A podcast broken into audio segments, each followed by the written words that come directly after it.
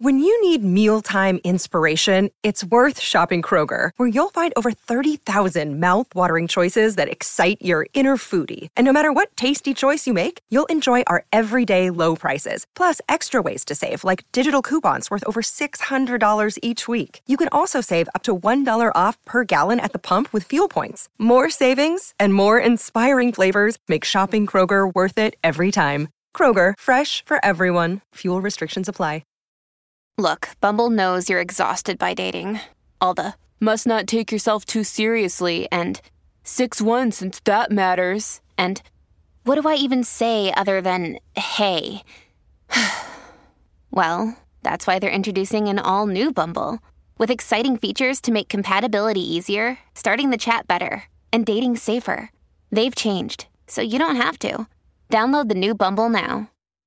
Another day is here, and you're ready for it. What to wear? Check. Breakfast, lunch, and dinner? Check. Planning for what's next and how to save for it? That's where Bank of America can help. For your financial to-dos, Bank of America has experts ready to help get you closer to your goals. Get started at one of our local financial centers or 24-7 in our mobile banking app. Find a location near you at bankofamerica.com slash talk to us. What would you like the power to do? Mobile banking requires downloading the app and is only available for select devices. Message and data rates may apply. Bank of America and a member FDIC. Welcome to the New Books Network. Good afternoon. My name is Brian Topher, Principal Architect of Topher Architecture, and you're listening to New Books Architecture, a podcast channel on the New Books Network dedicated to architecture and its publications. If you have any suggestions on authors you'd love to hear me speak with next, feel free to send me an email at btopher at topherarchitecture.com. Today's guest is John Vinci to talk about his book, Reconstructing the Garrick, Adler and Sullivan's Lost Masterpiece. John Vinci, FAIA, is a senior partner and practicing architect at Vinci Hamp Architects. He has been an architect in Chicago for more than 60 years and has taught the history of architecture at the Illinois Institute of Technology. He has extensive experience in exhibition curation, design, and restoration. John, thank you very much for being here with me today and welcome to the show. Thank you. So, before we begin, can you tell the audience a little bit more about yourself? Well, I was the last of seven children. My parents were uh, born in Sicily. I was the only one to go to college. In those days, that was quite, you know, an adventure. I walked to my local college, which happened to be IIT. I knew nothing about Mies or um, Frank Lloyd Wright for that matter. And uh, I was totally naive, but um, they accepted me on probation, so to say, and I started architecture school at IIT. And much to my shock, there were, when in, during orientation, they walked us through the campus and showed us uh, this building, which was now called Crown Hall, and said, this will be the home of the art school of architecture. And of course for me that was astounding to see this all glass building uh, and to think that was going to be my classroom so that was uh, uh, my initial initiation into architecture um, but i went to school uh, you know i had a rather lousy high school education i you know barely got through i through uh, the exams at IIT. I don't I don't even remember, but I got a letter the day before the school started saying, "Dear Miss So and So, you have been accepted on probation." And I hmm. thought, wow, it's not my name, but that was the woman who sat next to me, so I think I'll just go. And I IIT, and there I was. Um, it was a different time. You know, schools were not so rigid. Uh, and anyway, I had some great teachers uh, in in Crown Hall. Of course, Mies was still teaching at the time, but not. I was in the undergraduate school, but I had, um, you know, the initial teachers who started uh, some of the classes, like Walter Peterhans, who came to uh, Germany with Mies. I had uh, Jack Brownson, who um, was a student of Mies that designed the uh, Civic Center in Chicago. Uh, and then my mentor was Alfred Caldwell, who was this incredible uh, self taught man who worked for Jens Jensen at one time. And he was my history teacher and my structural teacher for construction courses. And he was uh, astounding. I mean, uh, he uh, was sort of like a 19th century man. He spoke, you know, of things uh, like Chartres and um, uh, Louis Sullivan almost in the same breath. So he made comparisons of uh, history of architecture by uh, intertwining some of the architects like Louis Sullivan and John Root, along with um, and Mies, of course, along with the you know the great buildings of history. And uh, that was an interesting um, idea. I mean, it wasn't forced. It was an idea that uh, impressed me very much, and um, and uh, I struggled through five years of IIT, but I graduated on time. My first job was at Skidmore, Owings and Merrill, and my parents were thrilled to see me go to school in a suit and tie. And then six months later, uh, they were uh, Richard Nickel, the famous photographer, was picketing the Garrick. He was a friend of mine, and he was picketing to save the Garrick. And this was an unheard event. Uh, nobody ever picketed a uh, commercial building. You know, you would picket to save the Robie House or George Washington's house but you never picketed something that was commercial because in America you own your property and you do what you want with it, so so to say. But we were out there with picket signs, and of course we lost the battle. We made a lot of news, um, and then uh, lo and behold, I get fired at Skidmore, and the next day I get a call from Richard Nickel telling me that uh, he needed two people to help him salvage the ornament, and that the money collected would be di- distributed by the municipal library of the c- city of Chicago. And that's where the idea of, you know, working, I didn't work for the city of Chicago, but I was, uh, it was under their auspices, so to say. And anyway, I went in there every day with Richard Nickel and David Norris in cold weather. And we bought ourselves some helmets, which were World War II helmets on how naive we were. They turned out to be the linings, not even the helmet. And we went in there and we start little by little saving ornament and boxing it and collecting it. It was a miserable job, um, but the building had been abused over the years with signage and um, remodelings that it was almost unrecognizable as a great work of architecture.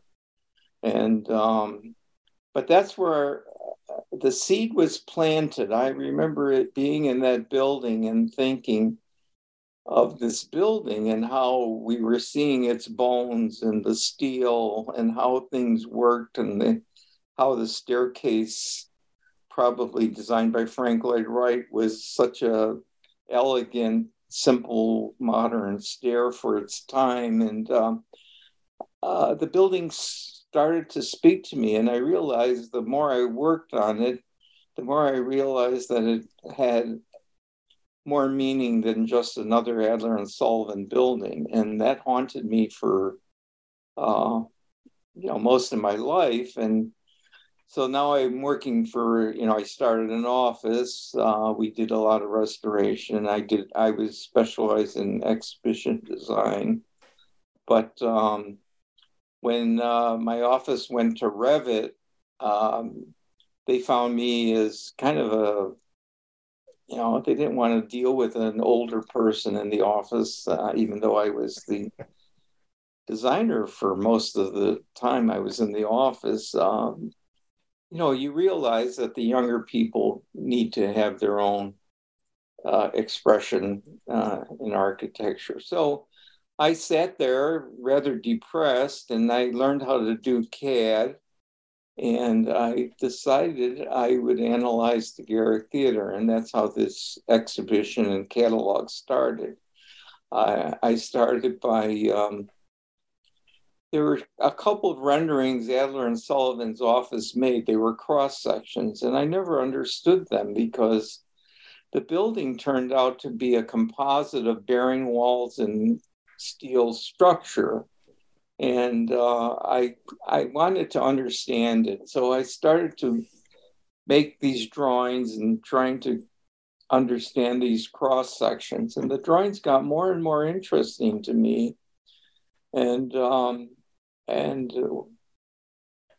then I happen to know Fred Eychaner, who is the head of Alphawood and uh, you know owned a Ando house and had just built an Ando uh, museum.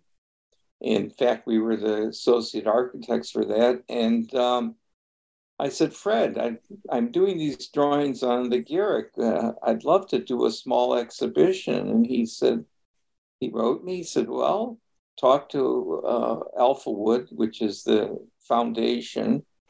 And uh, they gave me free reign. Uh, you know, I hired uh, Chris Ware, the um, famous cartoonist, along with um, uh, Tim Samuelson, who is a great, great historian of Chicago, and um, and myself, and we put together a program for this exhibition. And meanwhile, I was doing the drawings, um, and um, suddenly we had COVID, and so I moved my operation to my basement and uh, I worked from there and I did all the research there. And it was a terrible time to do research because museums were closed, the libraries were closed.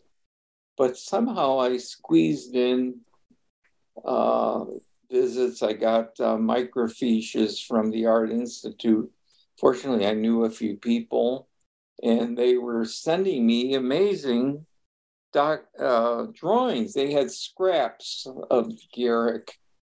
And uh, it turned out that the Chicago History Museum had 98 engineering drawings that nobody had ever paid attention to. And they, uh, Tim Samuelson knew about them, but he never saw them. So I finally get a a meeting there and they let me copy them. And, um, you know, I'm not an engineer, but suddenly made my drawings more complicated because I was learning more and more about the building and time was going by.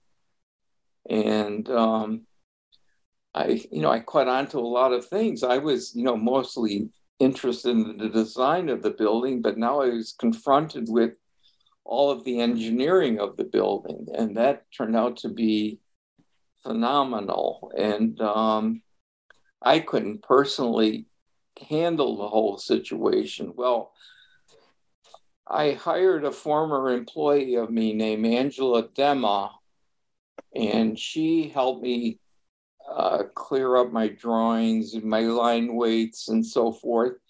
And she spoke Italian and she had a conversation with uh, two people from Venice uh, once a week. They spoke, she, she spoke Italian to them, and they spoke English to her. And they heard that what I was doing, and they said, "Oh, the University of Venice might be interested." And I said, "No, no, the Italians don't know anything about Sullivan." Well, sure enough, there was this Marco Pogacnik, who was the head of the restoration program at the University of Venice. And he gets wind of the project, and Angela sends him all of my documentation. Not to mention, by the way, I had over a thousand photographs taken by Richard Nickel, the photographer. Um, I once owned the archive, which I gave to the Art Institute, so they were a little free at letting me back into my archive. And uh, there was a young man named Eric Nordstrom who had copied all the photos. Of, uh, so suddenly I had tons of material to send to Venice. And the Venetians took this project. I mean, you can't believe how seriously they took the project. They took my drawings. They corrected some of my structural uh, guesses.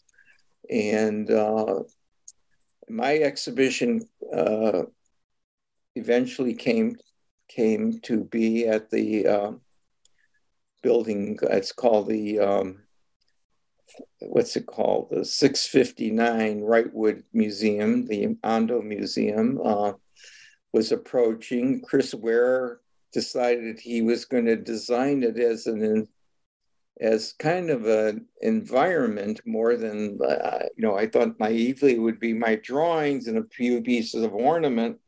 Well, Chris Mayer, Ware made the exhibition into a uh, it's hard to explain, but it was uh, you were enveloped by the building when you walked in. There was all my research, all the color research, all the discoveries I made about the interior, all on the wall and ornament and huge blow-ups. Um, that it was uh, a phenomenally popular exhibition in Chicago. Uh, and then the Italians decided they would do their version of it. And uh, so that's how this all came about. Meanwhile, I did a catalog. I, I hired what I thought were the best writers, including Tim Samuelson. I hired uh, Daniel Bluestone to write a history of the preservation movement.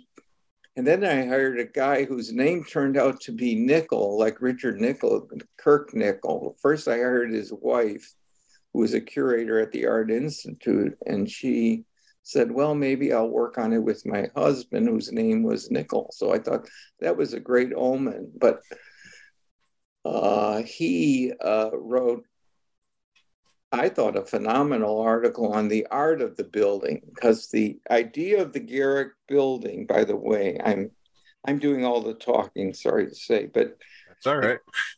The idea of the building, it was built by the German population of Chicago, and they had a vision.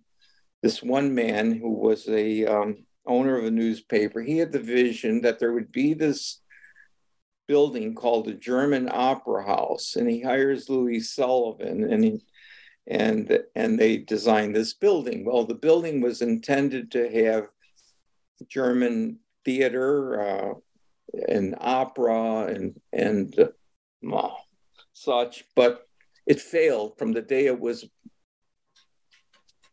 it opened. Um, the, the manager died who had good, great plans. Uh, two years later, the, uh, the, the editor who sponsored the building dies, and the building is left, and uh, the Germans barely get to use it. There are some plays and some fascinating incidences that happened there, but for the most part, the building was in disarray almost you know, years, couple years after it was built. The color scheme was eventually changed. The lighting was uh, redone. The, um, uh, I mean, it, it's just one fiasco after another. And by the way, they they call the building the Schiller Building because of right.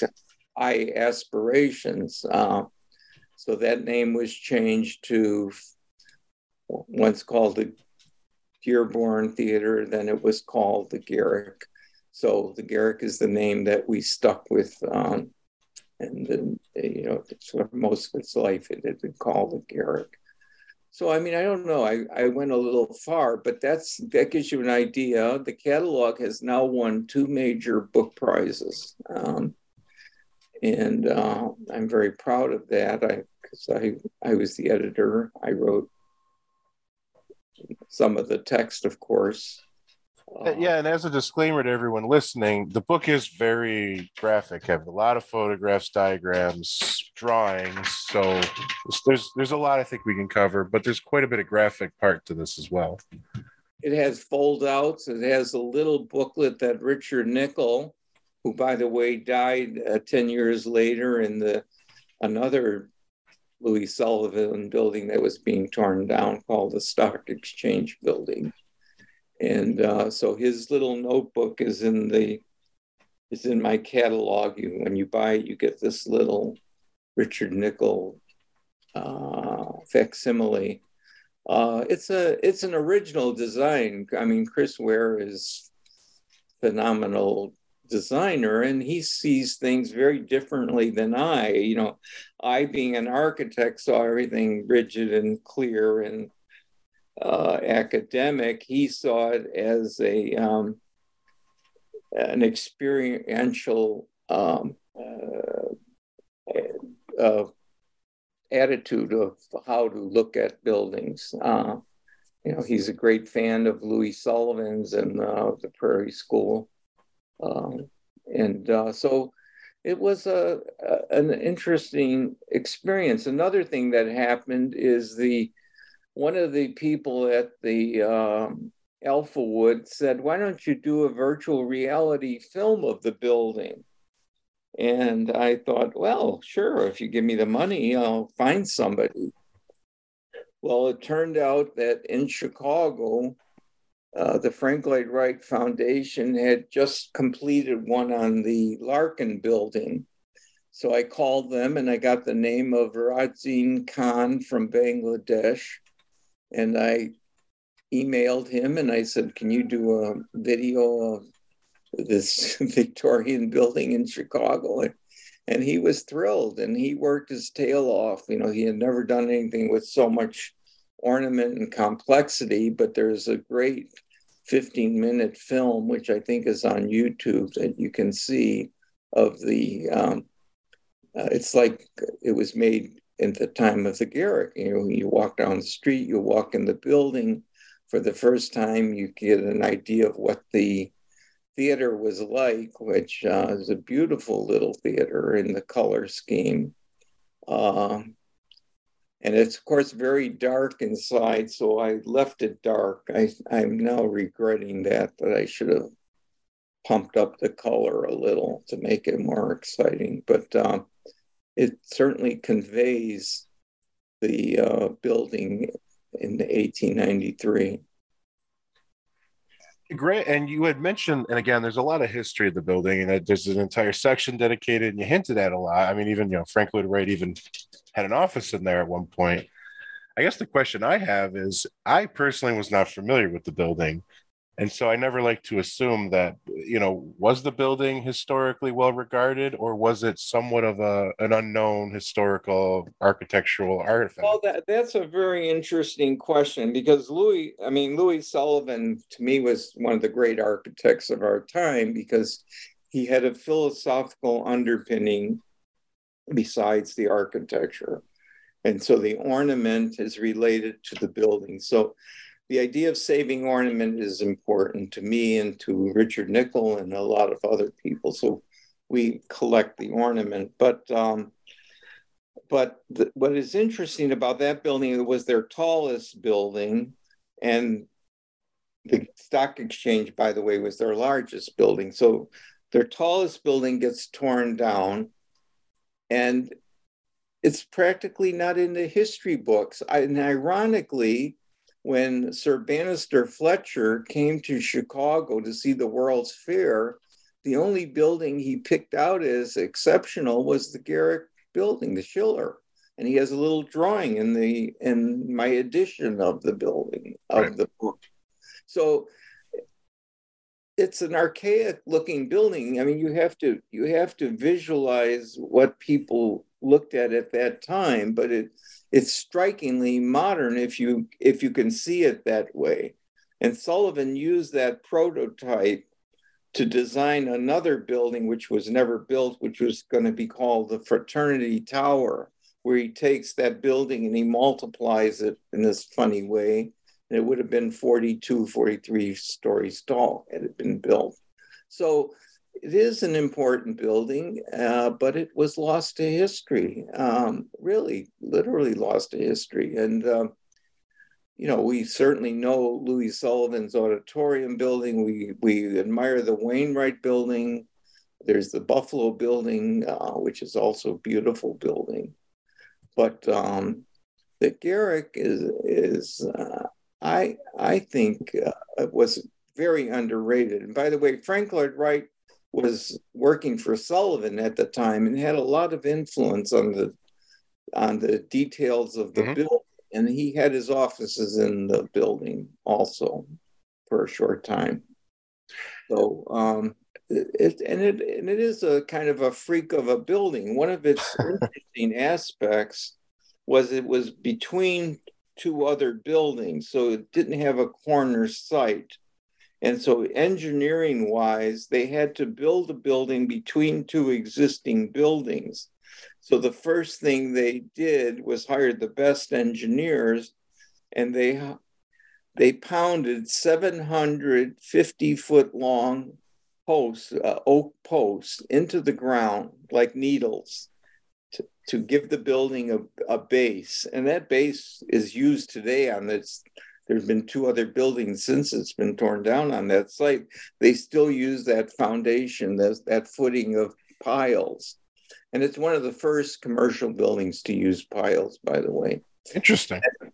Yeah, and then and then on top of that, they had squeezed in there this theater which seated thirteen hundred people, and and it's encased in a bearing wall, and then on top of that, there are trusses that accept the steel for the skyscraper above it. So I mean, it's it. You know, we talk about organic architecture, and all those Frank Lloyd Wright people they they go on and on about organic architecture, but they they don't realize that this is really organic architecture where the structure and the walls begin to formulate you know a, a, living or almost living object and you know they become a cladding. I mean they really become organic.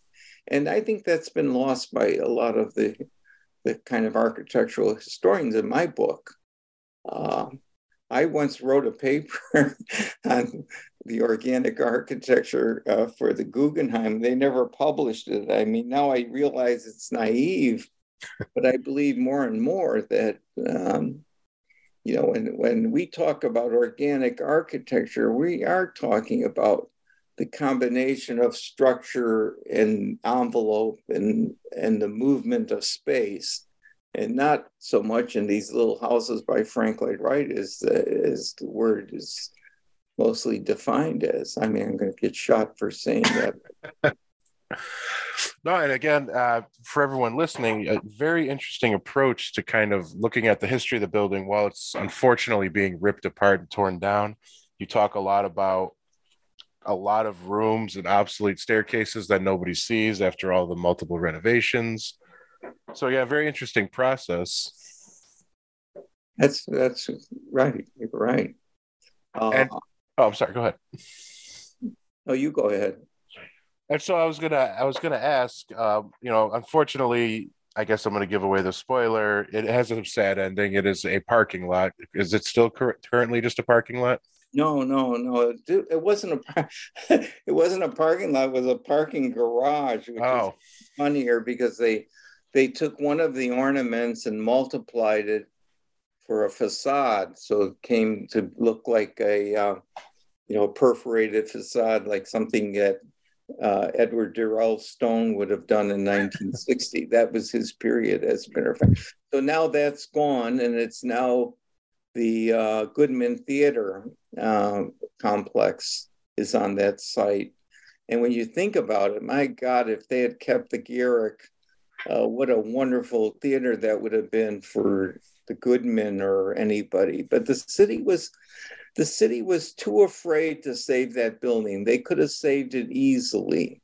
And there were a lot of shenanigans going on uh, behind the scenes. And finally, it went before a judge, and a judge looked out his window and said, You know, I'm not a uh, you know, an architectural critic, but if somebody told me this was an important building, I would you know, I would have to listen to them. And um, and of course, the the next court overruled that decision, and the building came down. Uh, and Daley, you know, Daley, who appeared sympathetic behind his your back he was you know dealing with the owners Balaban and Katz and saying don't worry we'll get your building down you know right. So it's not um, you know the, it's fiendish you know the uh, politics of of architecture and uh, restoration preservation are fiendish i mean they're not they're unfortunately not, yep yeah well, again, I know we could talk about it all day, but I do want to thank you for taking the time to talk with us about it today. You're welcome. And for everyone listening, the book is Reconstructing the Garrick, Adler and Sullivan's Lost Masterpiece. Thank you very much for listening and have a great day.